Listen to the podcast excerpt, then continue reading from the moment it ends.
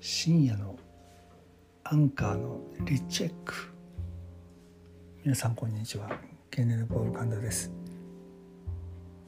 深夜というか早朝に近づいてきますがいろいろですねえー、っとデジタル断捨離中なんですが、えー、アンカーとかこの辺のサービスをもう一度見直してみてどうするか検討中です。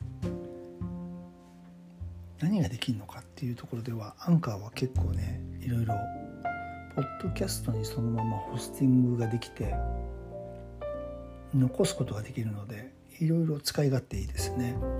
iOS でそのまま iPhone で今何もマイクも何も使わずそのまんま iPhone に喋ってる状態です。さあこれで音楽をつけたりとか BGM をつけてどの程度できるのかっていうのをまあ、テスト配信で確認できればと思います。深夜にすいませんでした。失礼いたします。